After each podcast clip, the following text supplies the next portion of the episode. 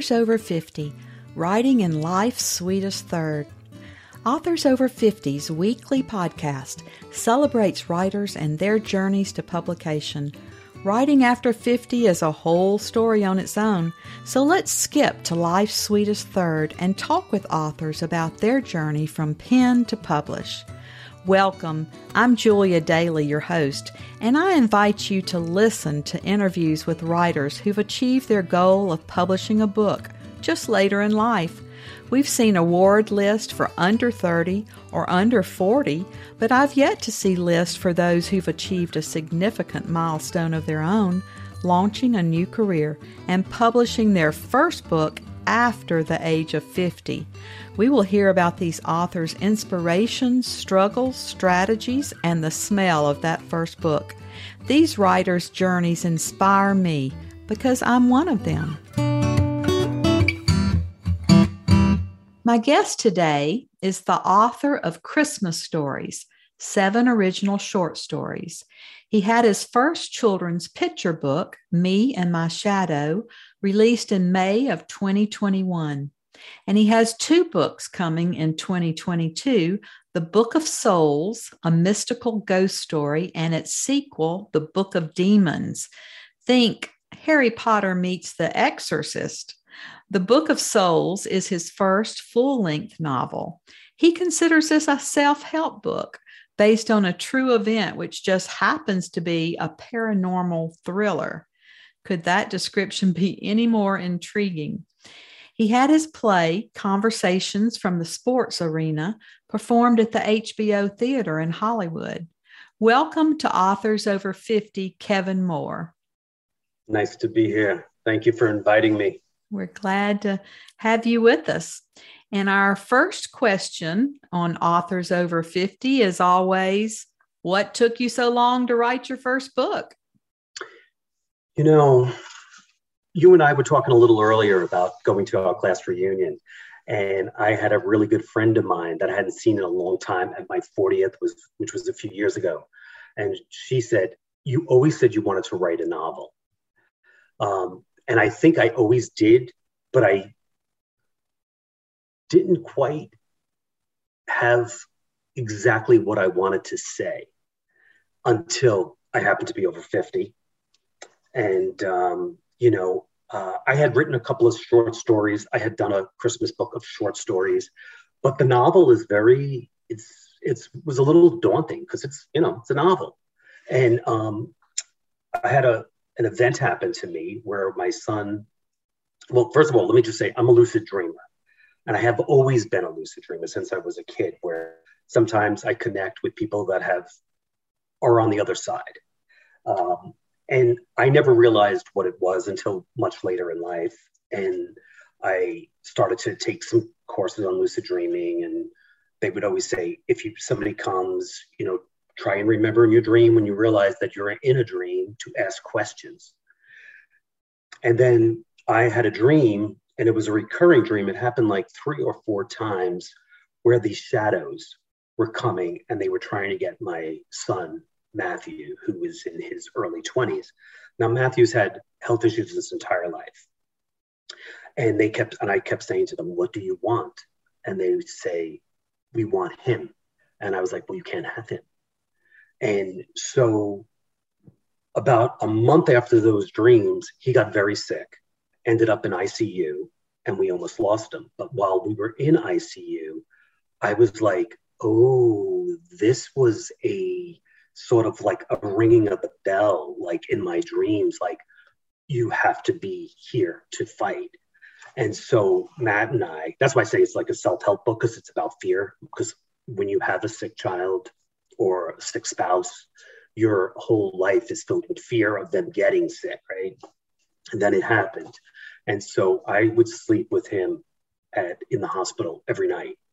And my wife would stay with him during the day. And I just felt like him and I were like on the we knew what what was at stake, and um, and so I had this, and I was like, okay, well, I'm going to write this as a short story, and then my wife said, no, I think you need to turn this into a novel, and so of course fiction came into it then, and I brought into my childhood New York I live in Los Angeles now for years. Um, and that's why it took so long because I felt like I really had to put this on paper. I really had to tell this story. Um, but I also think, I'm sure you feel this way too, right? It's like you, things come to you. It's like life. If you if you're not constantly looking, looking, looking, looking, like you just kind of open yourself up to it, things will come. And and I felt like this came not the way I would have liked it to come, but then sitting down and writing the novel and for, falling in love with the characters was a, like really a treat for me. Like I used to, I, I'm one of those people that wake up at three o'clock in the morning, and I used to just slide downstairs, go in my office, and you know start working with them. So that's a long way of saying that's why I waited so long because I felt like I really had to get it out to say it. Even if it even if I would have written it and stuck it in the drawer, I felt like I, I had to do it. Well, lucid dreaming is a new concept uh, for me, so I'm going to have to look that up after our meeting today and and and figure that out. It sounds fascinating. But after you wrote this first children's book, then you have two books um, that are releasing this year. So that's quite an accomplishment in one year. So, the Book of Souls, which came out on March 8th, was I originally wrote, I didn't think I, I didn't really think I could write a novel. I was like, I'm, I'm not going to be able to fill, you know, 350 pages, 300 pages, what have you. And so I just jumped in. And as you know, as a newbie, I was like writing some stuff that, as you well know, writing, you, you've written two books, right? You have to, then you have to start cutting after you put everything down. Um, and I went to this editor, um, uh, this professional editor, editor Marcia, and um, her and I hit it off. And she read it and she goes, "You really got something here, but it's not one book; it's two books. So now we have to separate them. So the Book of Souls is a story about Jack Kelly, and so is the Book of Demons. It's the continuation, but they stand on their own, but it's the continuation. So it's the sequel to the Book of Souls. And that comes out on October 11th, right before Halloween. Mm. Well, and right be- before my daughter gets married. Oh my! More well, importantly, it's going to be a big celebration month for you. Yeah, is there going to be a third in the series? Well, you know, I didn't think so because, like, I don't know about you, but I love, like, I loved this, like, talking about the book. I loved writing the book. But it's like, what I realize is, it's and it's taken me to in my 50s to understand that it's it's it's about the journey, not the goal. And the goal, I mean, of course, I want to sell books. Of course, I want readers to find the book, to find the story, because I love the characters. But that part of it is of like looking at numbers and trying to deal with marketing and how do you advertise and stuff like that. That's probably the least amount of fun. Like I like talking to people about it. Like I was so happy when you invited me to this, and I've done a few podcasts and um, interviews, and that's fun. Um, so I didn't think I was going to write another part of this book but then my lucid dreaming showed up, and Jack Kelly has showed up in three dreams now, and he's given me a storyline. So I'm I'm writing notes. Always be open, especially yeah. to those who are talking to you in your dreams. True. I like that. Have you ever taken the NaNoWriMo challenge? No. It is National Novel Writing Month. And there are hundreds of thousands of people who take this challenge every November. And I took it for the first time last year in November. And I thought, there is no way I can do this because you have to take the challenge that you're going to write 50,000 words in the month of November. Well, that's 1,667 words a day. No matter what else is going on in your life, you're writing 1,667 words a day. And it was quite the challenge because I was um, and I'm an English major, so I, I would write a chapter and edit a chapter and then go back and edit it again. And, you know, it took me forever to write the first book.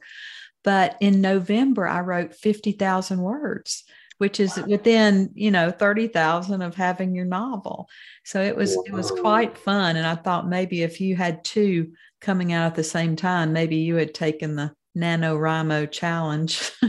I didn't. I didn't. I never even heard of it, but I I like that. It sounds intimidating. It's interesting because you said you're an English major, you know, and that's another thing. Like you said, why have you wait? Why did you wait so long? Well, I've I've been one of those. I was one of those kids. I always had. I daydreamed. I'd be in school, which is uh, there's a lot of that in the book because I really did go to that school epiphany, and I really did have that building across the street. Um, unfortunately, it, it wasn't the ghost of Casper Greenstreet that I was watching. but I would, so I always had an active imagination, but I always had trouble with spelling. so I always found, you know, now we have all of those things, but which is why I love thesauruses and dictionaries because it, I used to like to sit down and when I would write something, then go, okay, let me look through the thesaurus and let me look through. Mm-hmm. So that was always one of those things too. Like I could tell a story, like I could image a story, but to write it and to not have to worry so much about spelling and grammar because there's there's editors. Yes. You know, lots of editors. yeah, and it gives you some Waiting. freedom, you know. Yes. Well, tell us about the publishing journey for you.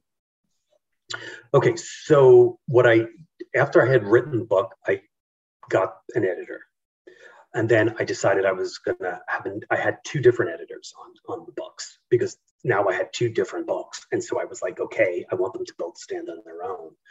And then I was like, I want to go because years ago I worked for an, um, an independent um, film producer when I was in my twenties, um, and uh, so I was I liked stories. I messed around with screenplays and um, but there's you know what they call the gatekeepers and, you know, I, I thought about it and I was like, how many people are going to want a new writer that happens to be 60?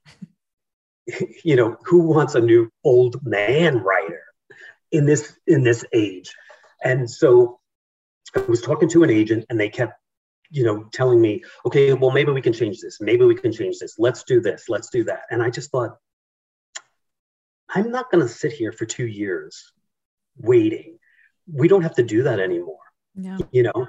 You know? And so i found book forward and i found book flair and i you know made sure i had really good editors.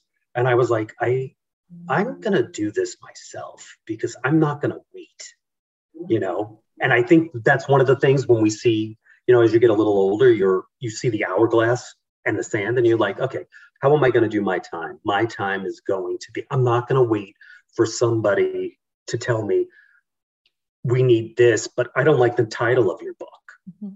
and i think we need to change your your ghost to being a female. Oh you know what i mean? Or and i just was like no i'm not I'm not going to do it. So I decided to go with Book Flair and Book Forward and myself. So I had a lot of choices mm-hmm. and decisions. And I could say, because years ago I had a game show that was being tested and it was called the Blame Game. And I, you know, you have to sign a contract. And we, they were testing it over at CBS and places. And I had no power, no say. And they literally took the energy and what the game was about out. And I was like, I'm not going to have that done to this book without the traditional. I didn't even submit it to a publishing house. It's so nice these days to have the options that we have, you know, yes. that, that never before would would be like that and i felt the same way as you i just thought the clock is ticking and i don't have years to sit around and wait and i'm going to find a partner you know and and i found a, a small micro press and and it's just turned out great oh that's great see that's what i and i love that and i think that's the same thing in the music world now and it's like you know, and I didn't want people to look, you know, especially in the publishing houses, if they're looking and they're going, okay, he's 60, he's mm-hmm. old, he's a man. Like, how many books, another one of those? yeah. How many books can we, you know, expect from him in the future? Yeah. That's what and they're looking for. Yeah. well, we talked about, you know, that authors uh, don't always like to put themselves out there and to tout their own work and mm-hmm. marketing is is difficult for a lot of writers do do you have what actually worked for you and what didn't work as far as marketing because we we're really just getting started the, this book just came out on march 8th so i guess it's been out three weeks today um, and we've gotten some good reviews. And I was really happy that I um, I hired a public relations team that specializes in publishing and works with a lot of uh, I won't say a lot of self publishers, but self publishers. So they were like able to guide me, and um, I just was like, I'm going, you know, full speed. Like I'm not gonna like the Christmas stories that was sort of a fluke for me because my brother had passed away in his this was way back in in he was in his 30s and so was i i was younger than him and i was so depressed and i tried to get myself out of the depression and i would at lunchtime because um, i was running an office i i would sit in my office and eat and write a christmas story. Hmm.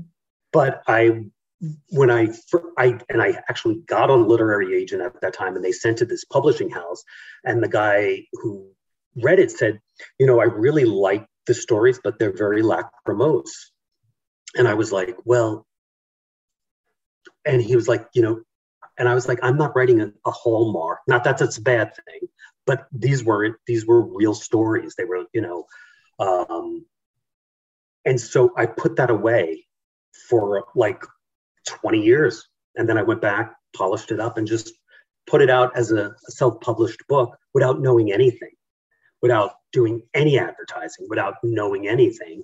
And um, this time I was like, I'm going to do it differently. I'm going to do my homework. I'm going to find somebody to help me. Um, and I'm going to if believe in it, you know? Well, your body of work already is quite diverse from Christmas stories in a children's book to ghost stories and plays. How do you dispel the myth that always tells us to write in the same genre? Well, interestingly enough, um, yeah, I don't know because I, I just think, well, you know, right? Like, I think when we hit a certain age, we know we're not a one note. Our whole life has not been one note like I grew up in New York City in the tenements and the projects, right? My mom died. We moved to New Jersey, and within a year, my mother died of breast cancer in the 70s. Mm. Our whole life went, ex- blew up, right? I moved out to California. Well, I started paying my own rent when I was 18. A different note. I moved out to California when I was 19 and talked to my girlfriend and said, please, please come to California, you know? And, you know, we we're still together from then, you know, completely different note. Then I had a, a child, my first child. I didn't know if I ever wanted children because not that I didn't want them, I just was like, I don't want to mess anybody up, you know? And then I, so I, we had this beautiful boy and he had so many health problems and he just turned 32 last month but we were told in the delivery room to kiss him goodbye because he wouldn't even make it downstairs. Mm. Another note. So yeah, I just think life, if you like you said earlier, right? If you open yourself up to things, you're gonna have a lot of different things to say, you know. And then in my 50s, I, you know, my 40s, I got into yoga, and then in my 50s, I got really into yoga, got into Reiki, which is a healing, you know, um, and being a devout, you know, I grew up very Catholic. Um, so putting all of those things together, completely different life. You know, I mean, like in the places that I would giggle at myself and I would say, You're going to be a yoga teacher, Kev, at 59? You know, like I mean, it's just. And in some very unique places. Tell us about where you volunteer your time. Well, I used to. The pandemic ended that, but I was doing yoga on Mondays at um, a place called Hope of the Valley, and it is a um, for like it's a homeless shelter. They would have lunch on those days and different things. And the man there, Jonathan, wanted to offer. We I went there with my wife and my daughter. We would do some, you know, we would serve the lunches. And then this guy Jonathan was saying, "Oh yeah, you know, I'm kind of looking for a yoga teacher." And I said, "Well, I am actually a yoga teacher." And so I started doing that. And of course, we did more meditation than yoga because a lot of them had a lot of health issues.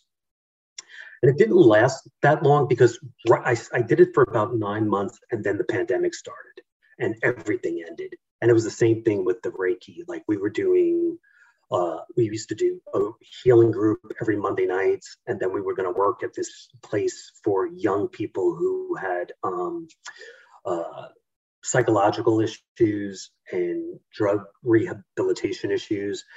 They were getting ready to hire me. The pandemic started. So that flipped that entire that thing. And then I started to write, you know, concentrate on writing the book during the pandemic and getting it ready for showtime, you know, or prime time. Kevin, you're a very busy person. Do you even have time to read for pleasure?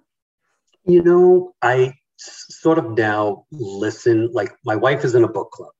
And so she will recommend a book to me and I will read. But I, I do a lot of podcasting.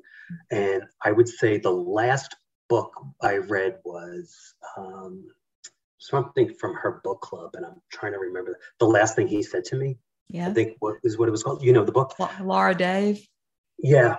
Mm-hmm. And that was, and I listened to it. So and that's always been the thing is it cheating if you're listening to audio or is it this is it reading and i think it's reading you know you somebody's reading it to you it's like when you first fell in love with books when you were a kid and somebody was reading you a picture book right that's that was reading i mean you may not have been reading it yourself but you are listening to a story it's very soothing. And I listen to only audiobooks now when I ride my bike every day because that's the only time I have to devour books like I used to in print. Now they're audiobooks, but it sounds like the person is telling you their story you know you're hearing it in in a narrator's voice that sounds like the protagonist in the novel so it's actually very nice but what I have found is I don't retain as much when somebody reads to me as when I uh, read, you know, in print. So I'll forget, you know, the characters or have to be reminded in my book club what actually happened. I enjoy the experience, but I don't retain as much. Yeah, no, I'm with you on that. I, I, would, would agree with that. And plus, because I think sometimes when you're reading a book, you can also have a pencil and you might circle something or out underline it. Mm-hmm. And you can't do that with audio. But I do find, like, I used to love to read before I went to sleep rather than watch TV. Mm-hmm. And now I find that it puts me to sleep, no matter how good the book is. Yeah. so, uh, well, did you um, bring one of your books with you that you could read a passage from to let our listeners hear your work and tone of the book? Absolutely. I did. I saw your notes to me, so I appreciate it because I probably maybe would not have. All right, so can set it up. Tell us what's going on. Okay, so this is a part in the book where, um, so the premise of the book is Jack Kelly um, when when you first are introduced to him, you're you meet him in his mid 40s, and he has three children, and one of them gets very sick, and he ends up in the hospital, and the these shadow people appear in his son Stevie's room. And so he's trying to keep them, he's trying to keep Stevie alive and he's trying to keep them from getting to him. And what happens is he he thinks he's protecting Stevie, and Stevie tells him, you know, it's not fair. You have to decide if you're going to be with us or if you're going to be with Grandpa. And he's like, what are you talking about? Grandpa died a long time ago. And then he wakes up and he's in intensive care himself as a 13 year as his 13 year old boy when he fell through uh, a boarding house floor and he wakes up and they first of all, they didn't think he was going to live. Then they don't think he's going to walk. And he can't get his his wife, Catherine, who's the love of his life, and his three children out of his head. And the doctors get a psychiatrist and a neurologist, and they're all saying, no, this is because of your brain injury. You've never been married. You're only 13. So he starts to, even though he knows that that it was real, that's where the Book of Souls, the name comes from, because he writes their name down in the Book of Souls because he's like, well, if that never happened, they happened to me because they're the ones that kept me alive. Mm. So he gets back into his 13 year old life with his father, and he does not have a mother, and he's in Catholic school, and he starts watching this man across the street who he doesn't realize it immediately, but is a ghost, and his name is Casper Greenstreet. And so this is when he actually really meets Casper Greenstreet. so he says, The man I saw earlier at the Michaels crypt suddenly stands a few feet from me. It is as if the crows have delivered him to me or me to him. My instinct is to run. I am dealing with myth, a hoax, a superstition. But what do you call it when you see it, meet it, a spirit, a ghost that is alive and dead at the same time? My body and soul are not pleased. It is like getting hit with the coldest and hottest day of the year within seconds of each other, like the happiest emotion you may ever experience within a moment of your worst. I am frozen, but in some bizarre way, I expect him to introduce himself. You've been looking for me. Well, here I am. Casper Greenstreet is the man I've been watching from my classroom, but he looks much different up close. His complexion is ash, his wrists reveal his exit wounds, and blood appears to seep from them like a slow dripping faucet. What I feel is not fear, it is greater than that. None of the dead come back, but some stay. Very nice. That makes us all want to run out and get that book. Tell us where people can find your work. Well, the book is everywhere online. Um, it's in a couple of local bookstores. I'm in Barnes and Noble uh, at the Grove in LA.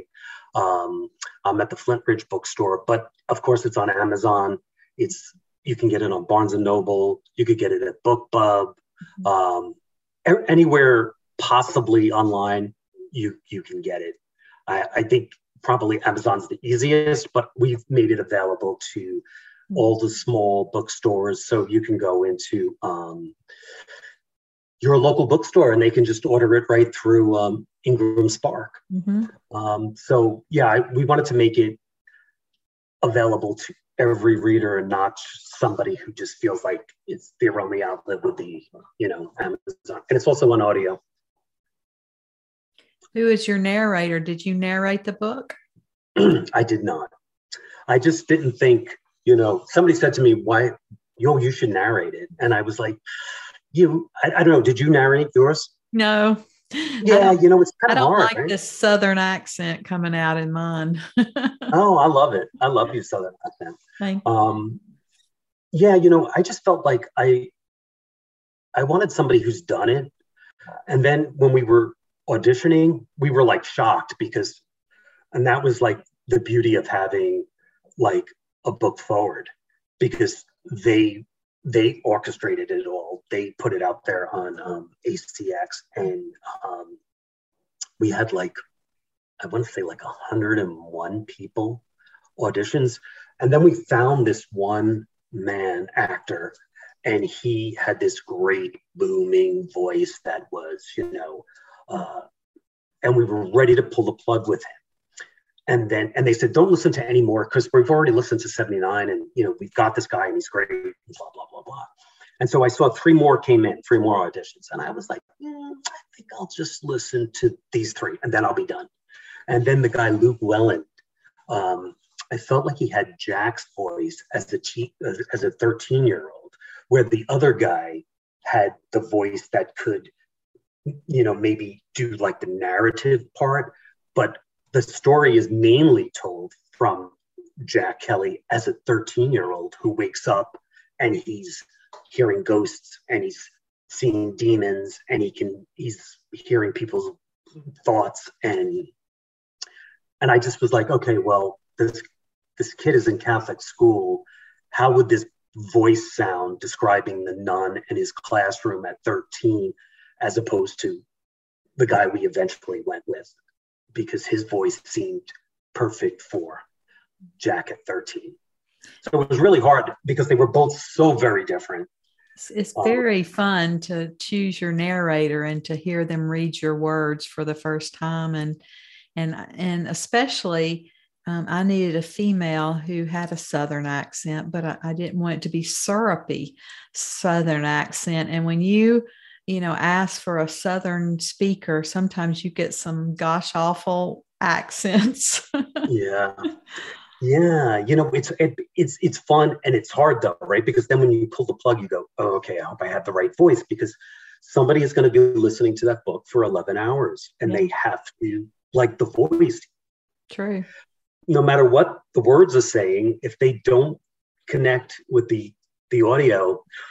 So yeah, it was it was fun and difficult and exciting and. Mm-hmm. Well, Kevin, our writers over 50 are such a unique set, as you well know. Do you have any advice for authors over 50 who might be writing their first book? Um, I, I wouldn't say advice because I feel like I would say what my experience is and what you and I were talking about. If you have a story, or if even if it's nonfiction and you want to, now's the time. Don't wait anymore. And you don't have to wait it's not like the old days where you had these gatekeepers and you had to know somebody who knew somebody who could get your manuscript in and or you had to get an agent before they would even entertain the idea. The world is so open to us and sit down and write. But make sure you're writing because uh, you really want to because it it's not about how many sales you're going to have. It really is about the process especially i think after 50 because you know we're we're in winter.